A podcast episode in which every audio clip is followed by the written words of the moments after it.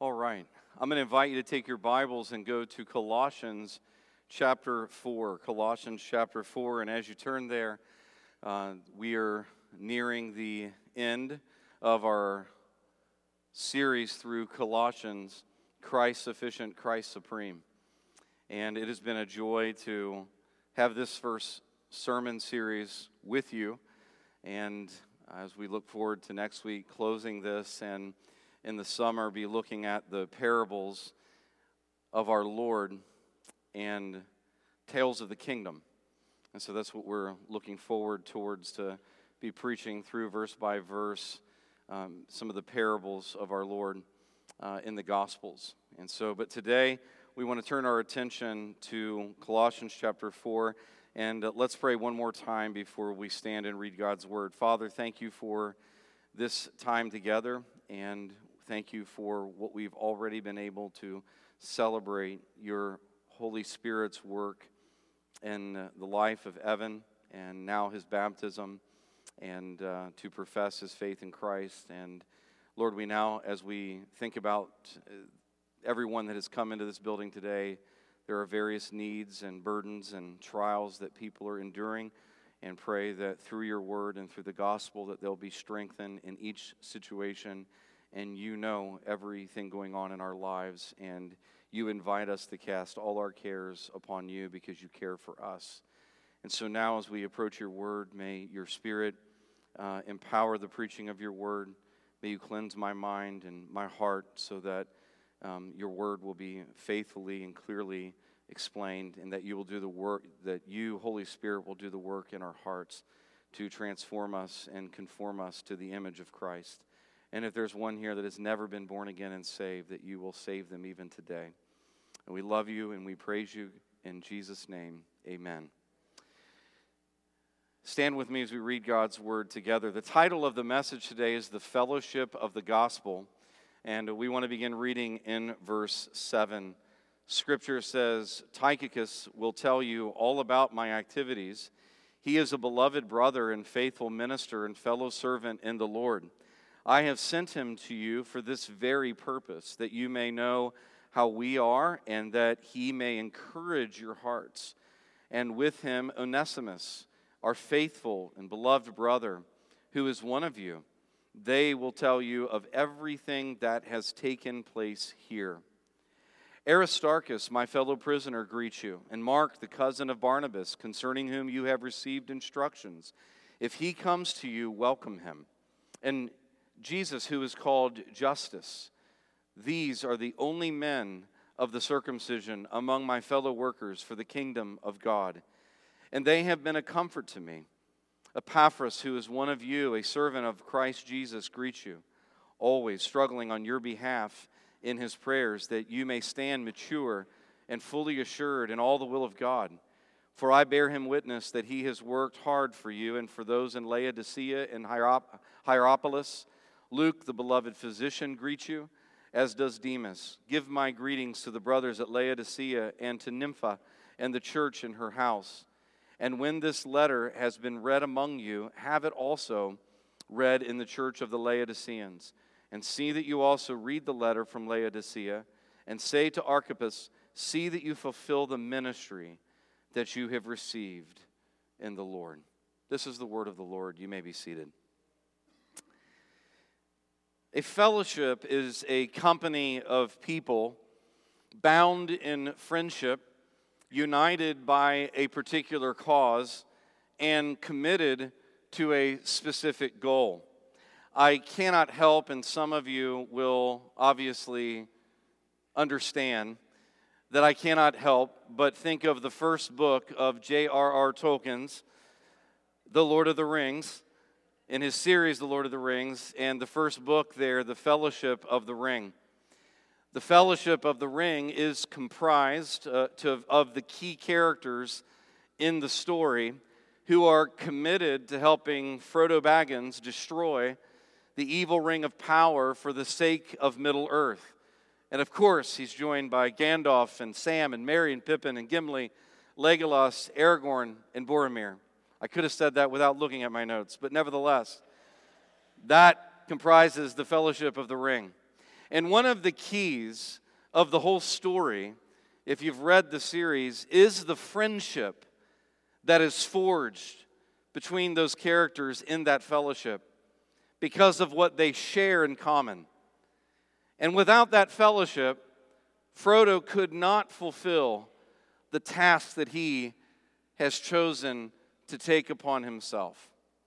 Well, that really does serve as a illustration and bridge to the very text that we have read this morning because in this passage, Paul is closing the letter that he has written to the church at Colossae and he follows a particular pattern that is found in almost every letter that he writes in the New Testament to the local churches.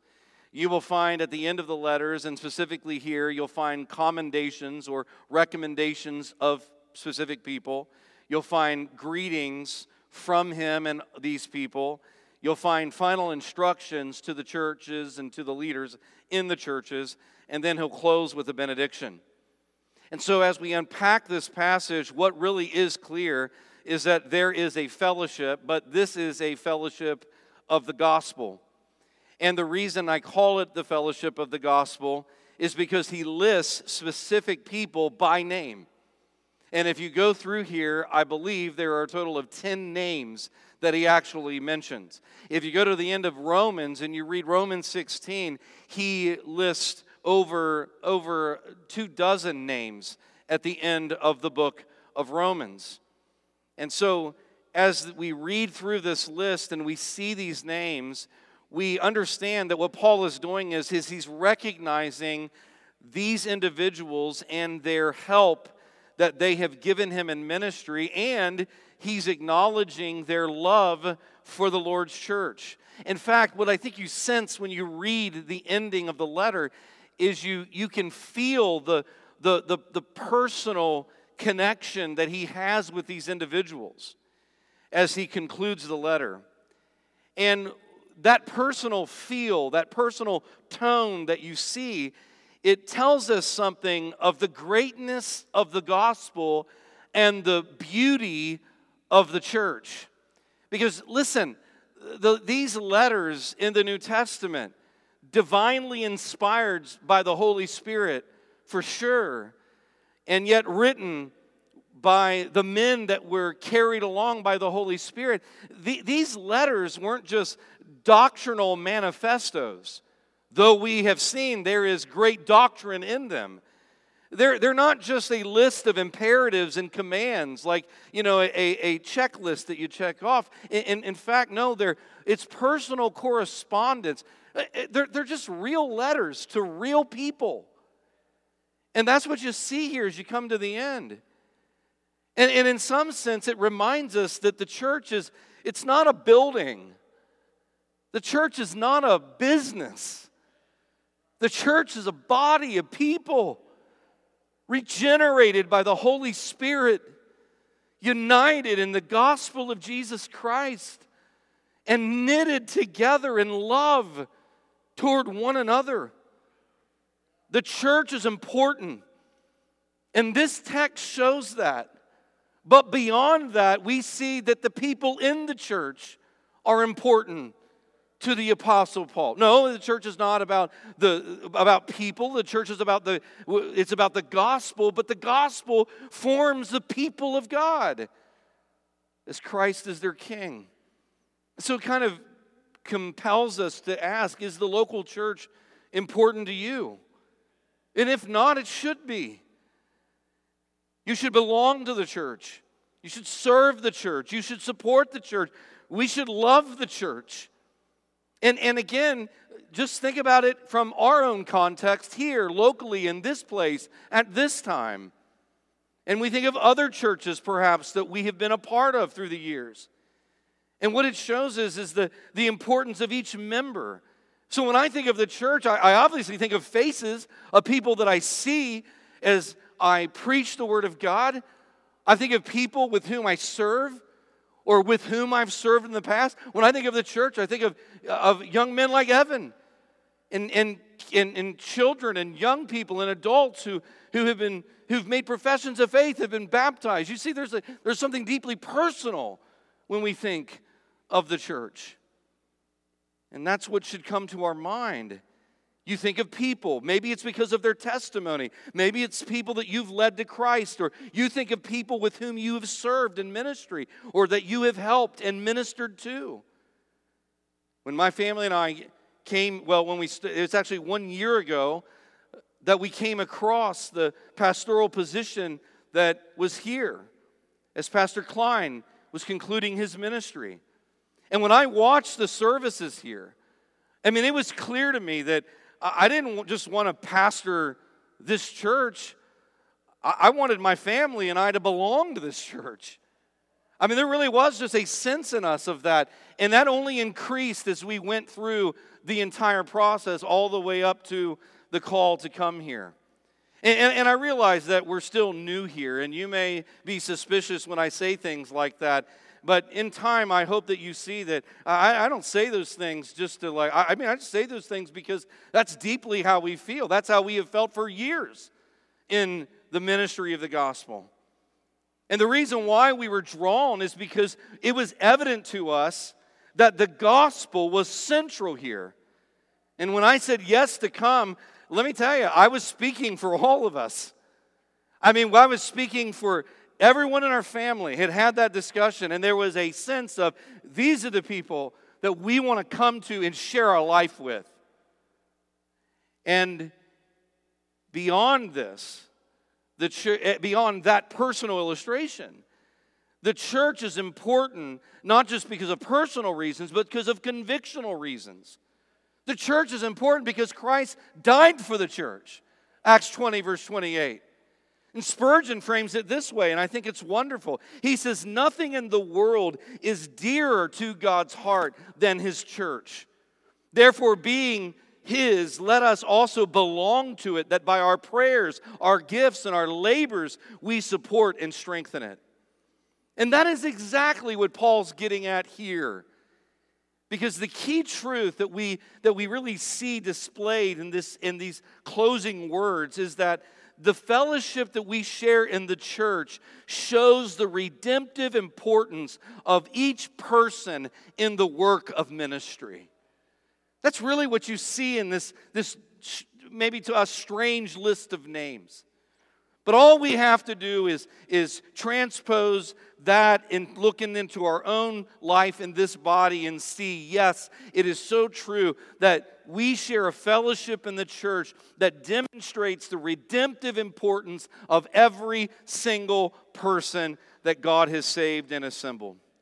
So, what do we see then in the fellowship of the gospel? We see three things that we want to unpack. We see first the messengers, uh, messengers of the letter. We'll then look at the partnership in ministry. And then lastly, we will consider the, the final thought the recipients in the church, those that will receive the letter. And from that, we will see the importance of the fellowship of the gospel. So let's look at the first thing the messengers of the letter. This would be the commendations that Paul extends. He says in verse 7 Tychicus will tell you about my activities. He is a beloved brother and a faithful minister and fellow servant in the Lord. I have sent him to you for this very purpose, that you may know how we are and that he may encourage your hearts. So we might put this title with Tychicus. He is Paul, to Paul, he is a fellow slave. And, and actually, in some translations, it will translate to the word slave, not just servant, but a fellow slave. And there's a reason for that because Onesimus is paired with him. You can find Tychicus mentioned in the book of Acts, chapter 20 and verse 4. Tychicus was a man who was from Asia Minor. He lived in the Roman province in which Ephesus and Colossae were both located. And he accompanied the Apostle Paul on his third missionary journey. That's where he's mentioned in Acts chapter 20. And what we know about Tychicus is he traveled with the Apostle Paul to Jerusalem. Remember the special offering that they were taking up from the Gentile churches to take back to the church in Jerusalem to help the believers in need? Tychicus was a part of that, that group that was collecting funds to take to the church in Jerusalem and to minister. And what happened is, is that Paul and Tychicus would become lifelong friends. And in this text, you'll notice that Paul actually provides three words or nouns that describe Tychicus in terms of his character and profile. Notice what he says. He says, He's my beloved brother, faithful minister, and fellow slave or fellow servant in the Lord. So, Tychicus, listen, Tychicus didn't have a title, he didn't hold an office in the church. Yet, Paul had great affection for him as a fellow believer in Christ. That's when he says, beloved brother. He's just saying, This is my brother in Christ. This is another believer, my fellow believer. And what we share together is a common confession of the gospel. And so the church and Paul could count on him because the text says he was a faithful. Do you see it? He says, faithful minister. And the word minister is diakonos, in which we get the word deacon. And it, all it just means is it, it's in, in this particular case, it's just calling him a very faithful man who serves other people, and particularly the apostle Paul. Tychicus was willing to serve in any capacity, whether it was collecting an offering for those in need to take to another sister church, or traveling with the Apostle Paul along with him in his missionary journeys to help him in any way, or in this case, what is he doing? He's delivering letters. If you go to Ephesians chapter 6 and you read verses 21 and 22, you'll notice that he's also mentioned there. So that you also may know how I am and what I am doing, Tychicus, the beloved brother and faithful minister in the Lord, will tell you everything. I have sent him to you for this very purpose, that you may know how we are and that he may encourage your hearts. And so it is almost word for word identical to what is written to the Colossian church. In other words, he had a really simple, what we might say it's a menial job. Take this letter, get it to these local churches, and make sure you tell them how things are going in our gospel ministry.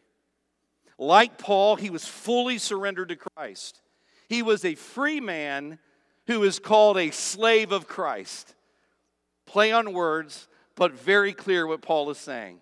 He is a devoted slave, surrendered, uh, slave in the Lord, surrendered to Jesus Christ. And what I think we should just simply note is that it simply illustrates the reality that everything we do in the work of God and for the glory of God has eternal significance.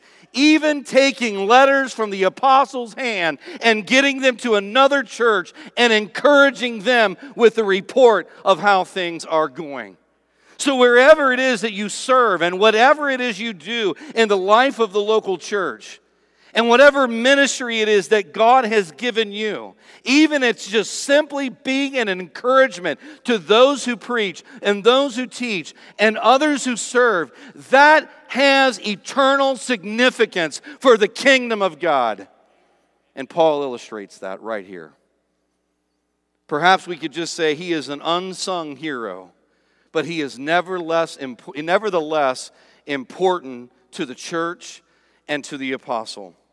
And we see that because of his purpose. Paul sends him to Colossae. Notice what he says to report to them his labors for the gospel. In other words, he says, You go to the church at Colossae, take this letter to them, as well as the letter to the Ephesians and to Laodicea, and tell them what has been happening. Report to them the labors that have been taking place, place for the gospel and how Paul had been in prison it's like just here in a couple of weeks, we'll go to New Orleans and we'll gather with other Southern Baptist pastors and messengers, and we will re- hear reports, and there'll be a whole lot of other things that will take place. Things that we are watching and needing to hear, but we go there as well to hear what God is doing through missionaries in other places and pastors in other places. And there's a re- level of encouragement that is received. If you go to conferences, you receive the same kind of encouragement when you hear what God is doing in other places. And so his purpose is for this early church, it would have been encouraging them to know what God was doing in saving people and, and, and forming churches and how the gospel was spreading. But here's the key He would encourage their hearts because he was an encouragement to Paul. Don't lose the sight of that. What he would report was not just a written report of information, but the intent was to encourage God's people. Isn't it comforting to know that the Apostle Paul valued people being encouraged? We're not talking about tickling ears. We're not talking about just letting people he, telling people what we think they want to hear, but it's the idea that God's people will be encouraged by God's purposes and activity in saving people through the gospel of Christ. That just happened. We were encouraged by hearing our brother's profession of faith in Christ. That's where we receive encouragement. And so Paul commends him to the church. I commend this brother to you. In other words, receive him and receive him well. Now, think of now the next person, Onesimus, in verse 9. Look what he says then in verse 9. In verse 9, he states that, and with him, joining Tychicus, his Onesimus, our faithful and beloved brother, who is one of you. They will tell you of everything that has taken place here. So they're both going to give a report. And now with Onesimus, why would Onesimus be an encouragement? We might say because Onesimus is a fellow brother, but he's actually literally a slave who ran away from his master. And so Onesimus would be an encouragement because he's a picture of redemption. He was the runaway slave who prompted the letter to Philemon. Philemon was one of the leaders in the church of Colossae. And Philemon or Onesimus ran away to Rome where the, he met the apostle Paul, and Paul led him to Christ. And so now that Paul, or, or Paul is now returning him, sending him back to Colossae and back to his master.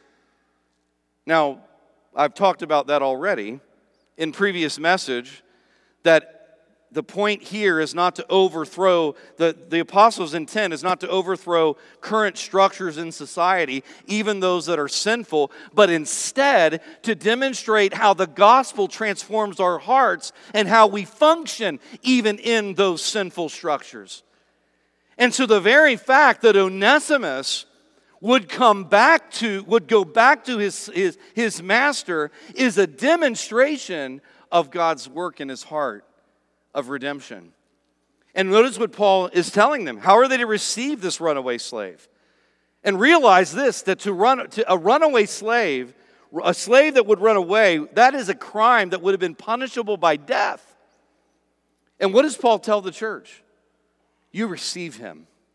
They were to welcome him as, look at the text, who is one of you. What does that show us? The gospel had changed Onesimus' status.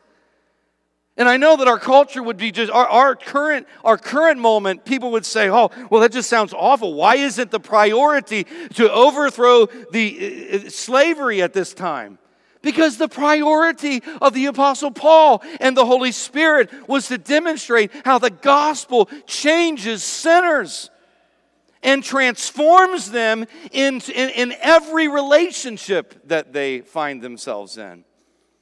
And so this church would have seen that Onesimus was a changed man. And you see that when you read the letter to Philemon, because Paul tells Philemon to forgive Onesimus and to receive Onesimus as his equal. Forgive and receive as your equal in Christ. What does that show? Why does he mention Onesimus? Why does he mention these guys? because he wants also to display how the gospel transforms people's lives. I mean, it would be like meeting anyone who once was living in this sin or once was uh, encumbered in this vice, and God has saved them and changed their whole attitude, their whole disposition. Onesimus' whole disposition had been transformed from being defiant and angry and ungrateful to being grateful, to being compliant, and to being joyful even in his circumstances. And his circumstances certainly would change because Philemon was a fellow believer. It illustrates Galatians 3, verse 28. There is neither Jew nor Greek, there is neither slave nor free, there is no, neither male nor female, for you are all one in Christ. It is not denying that there are distinctions. It is just simple, or various roles in the structures of society.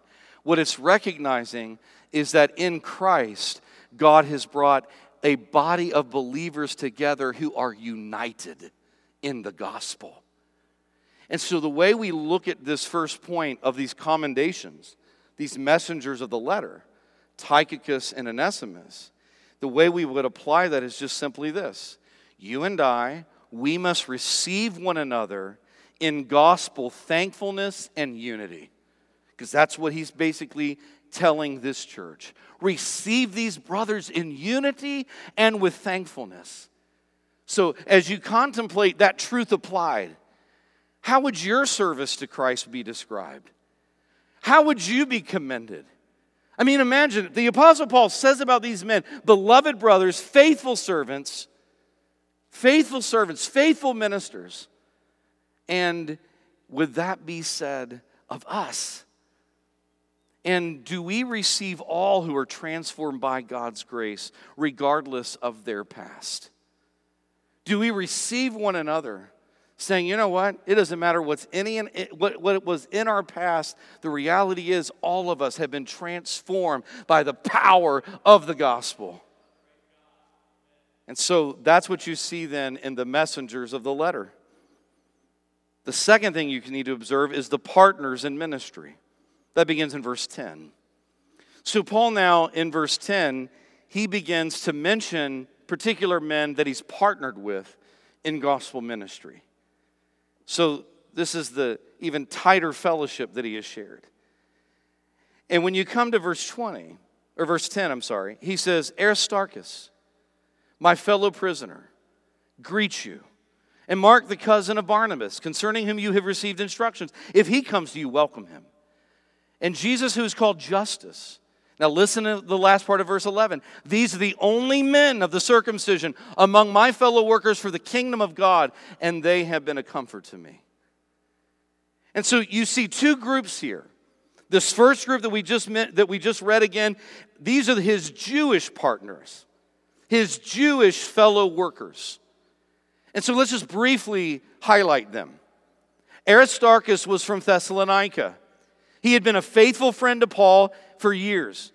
You'll hear him mentioned in Acts 19, verse 29. He was seized by the mob in Ephesus when Paul preached against their idol and their worship of Artemis. And so he was there. And then Paul and Barnabas, and then in addition to that, he accompanied Paul on his trip to Jerusalem, just like Tychicus. He was also, if you go to Acts 27, verse 4, you'll see that he was with Paul in his voyage to Rome. And now, look at what it says my fellow prisoner. He's been on voyages with Paul, he's been attacked by others with Paul, and now where is he? In prison with Paul my fellow prisoner. In other words, this brother has been with him in all of the trenches in the battles that they have fought together for the sake of the gospel. This is a dear friend. Then you have another man mentioned, Mark, the cousin of Barnabas. When Paul mentions him, notice what it says. He says, Mark, the cousin of Barnabas, concerning him you have received instructions. If he comes to you, receive, welcome him or receive him. Now, who is this? Mark, the cousin of Barnabas, remember in Acts chapter 15? You can go there if you want to. Acts chapter 15. And listen to what it says in verse 36. I'll turn there. It won't be on the screen, but you can read along with me.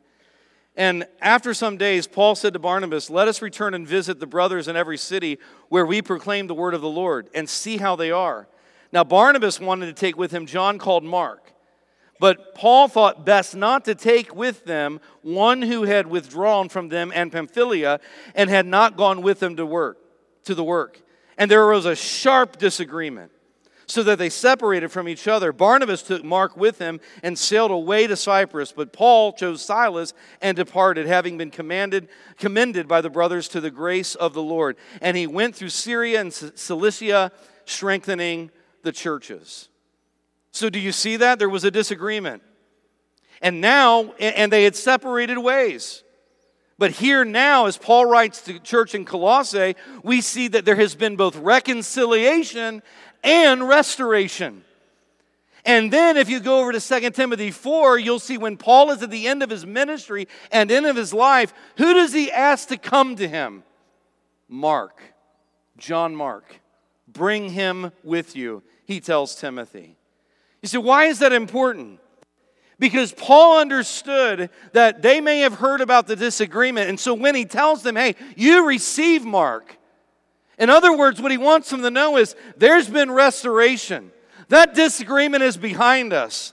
Everything has been mended, and we are together for the gospel. It illustrates the importance of not allowing disagreements over things that are non essential to destroy our relationships. Sometimes loving our brother is more important than just our passion to be right in whatever opinion we might be having. And so that's what that illustrates. And what it demonstrates is, is that the ministry of the gospel is far more important than anything else. And so he says, he mentions Mark, the cousin of Barnabas, and then he mentions another man named Jesus or Justus. Nothing is known about this man outside of the fact, fact that Paul names him, indicating his service to Christ and help to him in gospel ministry. Now, why specifically are these three men grouped together? The text tells you. It says, These are the only men, the only Jewish men, my fellow workers for the kingdom of God. And the kingdom of God is not just the Jewish people being saved. The kingdom of God is salvation to the whole world that comes through Jesus Christ. In other words, God is saving Jew and Gentile. But out of the church of Jerusalem, only three of them would come with him to reach the Gentiles with the gospel. And so they stood with Paul. And because they stood with Paul, they were a comfort to him because they were the only Jewish men who came with him. They were able to get over racial barriers and any self righteous attitudes that they might have had towards other people and join Paul for the sake of spreading the gospel. I think what all of that illustrates to me is that in all of the difficulties that Paul perhaps faced, and ministry can be difficult, every minister needs to have those kinds of gospel partnerships and friendships that will go the distance, that will step with you and minister with you in whatever season of difficulty and discouragement. But the second group are the Gentile fellow workers. Verse 12. Look at what, what it says Epaphras, who was one of you, a servant of Christ Jesus, greets you always, struggling on your behalf in his prayers, that you may stand mature and fully assured in all the will of God. And I bear him witness that he has worked hard for you and for those in Laodicea and Hierapolis.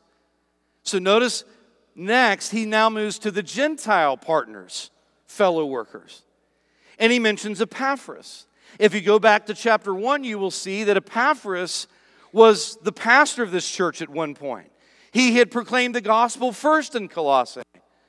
And he mentions Epaphras because Epaphras still cared for them. And notice as you look at these verses, observe. He says, Listen, he cares for you. He cares for you because He's one of you. He's part of this church. And He has cared for them and for other churches and for the spread of the gospel. Look at the other thing He says about Epaphras. He prayed for them. Look at the wording. It says that He struggled on your behalf in His prayers. See how you see the importance of the church? And then the usefulness of each person that ministers? And notice what he prayed. He prayed that they would, two things. He prayed that they would stand mature and that they would be fully assured of the will of God. What, what does it mean when he prays that? Well, it goes back to what we preached last week about gospel driven prayer. He prays that they will be fully assured. What that means is, is that they will be complete in the gospel and that, they, that this church in Colossae won't be drawn away by the heresies that are trying to creep in. May they realize that their hope and assurance of salvation is in Christ alone. That's how he prayed. That's a grid of how we should pray that nothing would take us away from the truth that our salvation and the assurance of our salvation is only in the full and finished work of Jesus Christ. That's what it means to be in full maturity and then to be living in that. He also prayed that they would acknowledge or notice that they would stand fully assured in all the will of God. Now, what is that about? Well, what that means is, is that he was praying that they would be assured that God's will is that the gospel go to all the nations, not just the Jewish people, but to all the Gentile nations. And that they would be assured of that and committed to the mission to take the gospel to the nations. That's what he was praying for. And so he wasn't praying like they be assured in God's will to know, you know, what profession they were to choose in life. He was praying for them that they would be fully assured of God's saving purposes and will in the world, that sinners come to faith in Christ, in Christ alone. And to that end, we too should pray. That we would, again, back to last week, that doors would be open for the gospel to be shared and that it would go forth, not just from us in our local context, but through missionaries and others that are serving in other places. To prayer, I mentioned Hudson Taylor last week. And I read this this week, and it's interesting the influence of his mother upon his prayer life.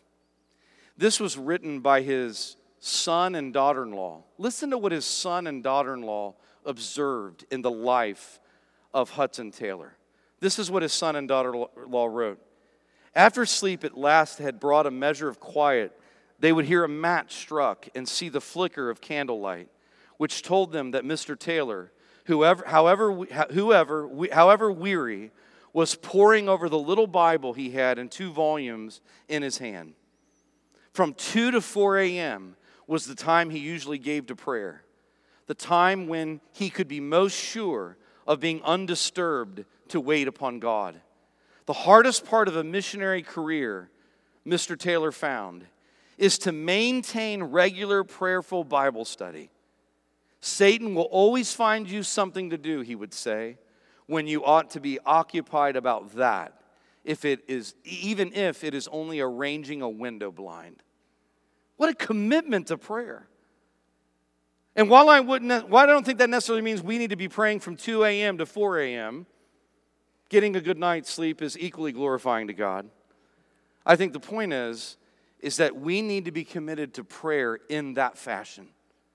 That we should be committed to prayer, demonstrating our dependence on God. And Epaphras demonstrated that in, for the sake of the church at Colossae and the spread of the gospel. Epaphras, two other people mentioned Luke and Demas.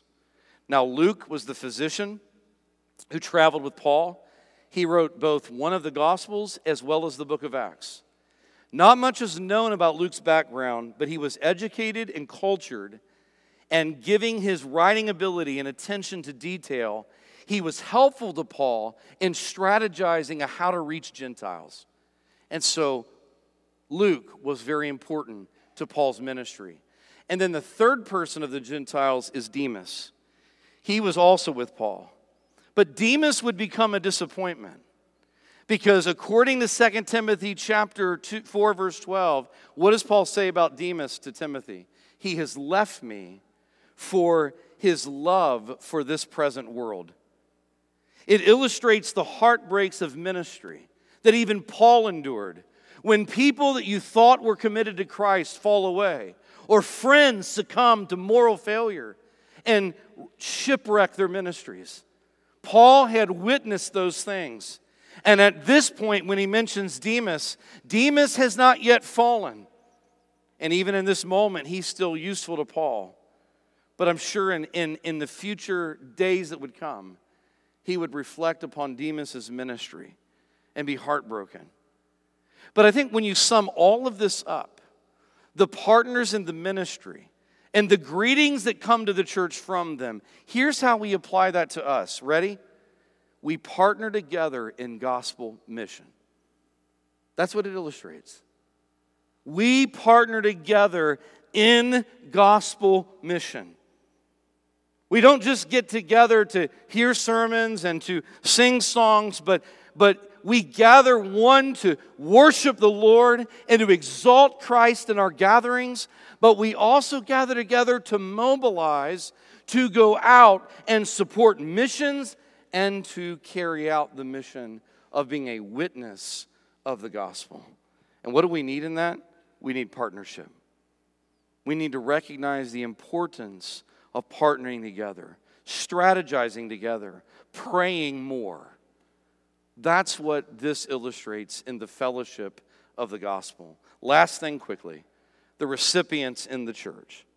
The recipients in the church and the final instructions. Look at verse 15.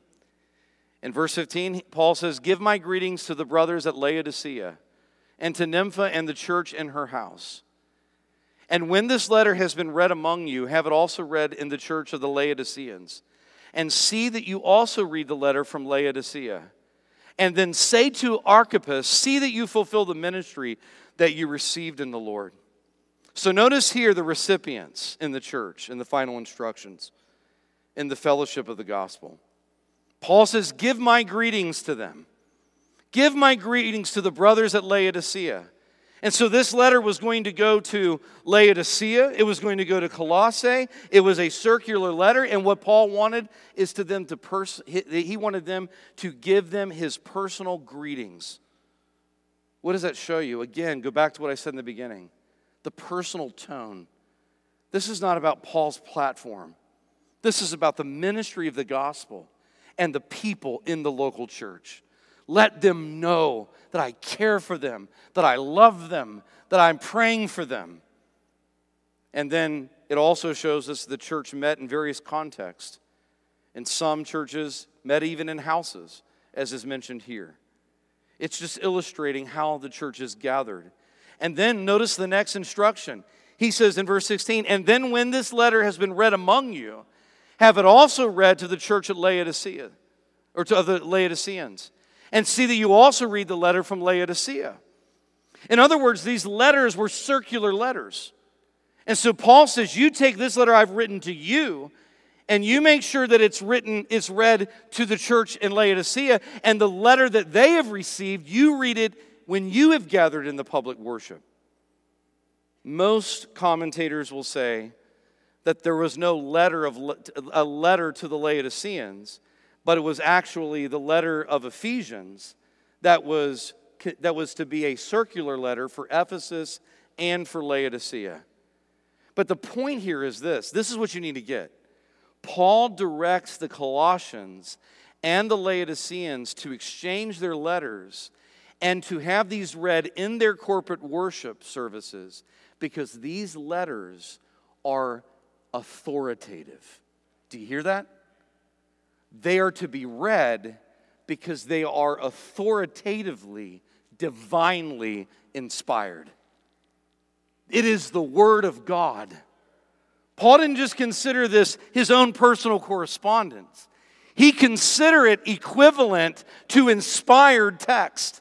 And the church was to receive that, what was written as inspired text. And that applies to us today. this text, Colossians, and every letter in the New Testament is authoritative to every believer in every age because it is part of the divinely inspired, authoritative, sufficient Word of God. And then the last instruction he gives is to Archippus, who was probably the leading pastor of the church in Colossae in the absence of Epaphras at this time. He tells the whole church to encourage the pastor to complete his ministry of teaching and challenging the Colossian believers at this particular critical time. It is not only a joy to be here and to preach and to shepherd here, but it's also a joy to work with the staff that is here, to work with the other pastors that are here, to work with the other servants in this church. It's a joy. And so here, the church is encouraged to encourage, and I would encourage you. Encourage pastors, encourage their wives, encourage their families. Be patient, extend grace. And for pastors, whether it's this pastor or any pastor, we must be committed to fulfill our ministry. That means to be committed to the Word of God, committed to the church of Christ, and to be committed to the gospel, and to never relent on the preaching of the Word and the worship of Jesus and the administration of the ordinances and the shepherding of the flock. That's what he wants Archippus to do. Don't give up. Don't quit. Don't relent on your responsibilities as a minister of the gospel. Ministry is a marathon, and it requires patience, perseverance, and endurance, and a commitment to stay. So you may be stuck with me for a while. Now, truth applied, we obey together the gospel and the word of truth. So, do you see all of this? The fellowship of the gospel means that we obey together the gospel, together in this fellowship. We obey together the gospel and the word of truth, the word of God. We partner in mission together and we receive one another in unity and thankfulness. That's what it means to be in the fellowship of the gospel. And like Frodo and Sam and their fellowship of friends, the names that we've gone through today, perhaps it's not the most exciting thing to read, but it's nonetheless important because these names in this text remind us of the importance of the church, the relationships in the church, and the role that each of us have in the service of Jesus Christ. Spurgeon again said this What is the church? The word church signifies assembly. The church of Jesus Christ is an assembly of faithful men and women, the whole company of God's chosen, called out ones, the entire community of true followers of the Lord Jesus Christ. Wherever true believers are, there is a part of the church Wherever such men are not, whatever organization may be in existence, there is no church of Jesus Christ. Thus, the church is important. So, let me ask you a few questions. Are you a part of the fellowship of the gospel? Are you a Christian? Have you been saved? Have you committed your life to Jesus Christ, believing that He died, was buried, and was raised for you, repenting of your sin? Have you become a member of the church? Do you need to be baptized because you know that you have already professed Christ? Do you need to become part of this body by becoming a member? Whatever that might be. Maybe you need to respond in that way. And, church, are we committed to one another? Is the church dear to us? May it be dear to us. How are you serving? And how are you encouraging one another's and those in gospel ministry? How do you need to obey God's word this morning? My encouragement to us as we close this message on the fellowship of the gospel is to respond with thankfulness and greater faithfulness and greater unity because of the bond that we share in Jesus Christ. Let's stand. Father, thank you for your word. Thank you for the fellowship of the gospel. And thank you for what Christ has done to bring us together.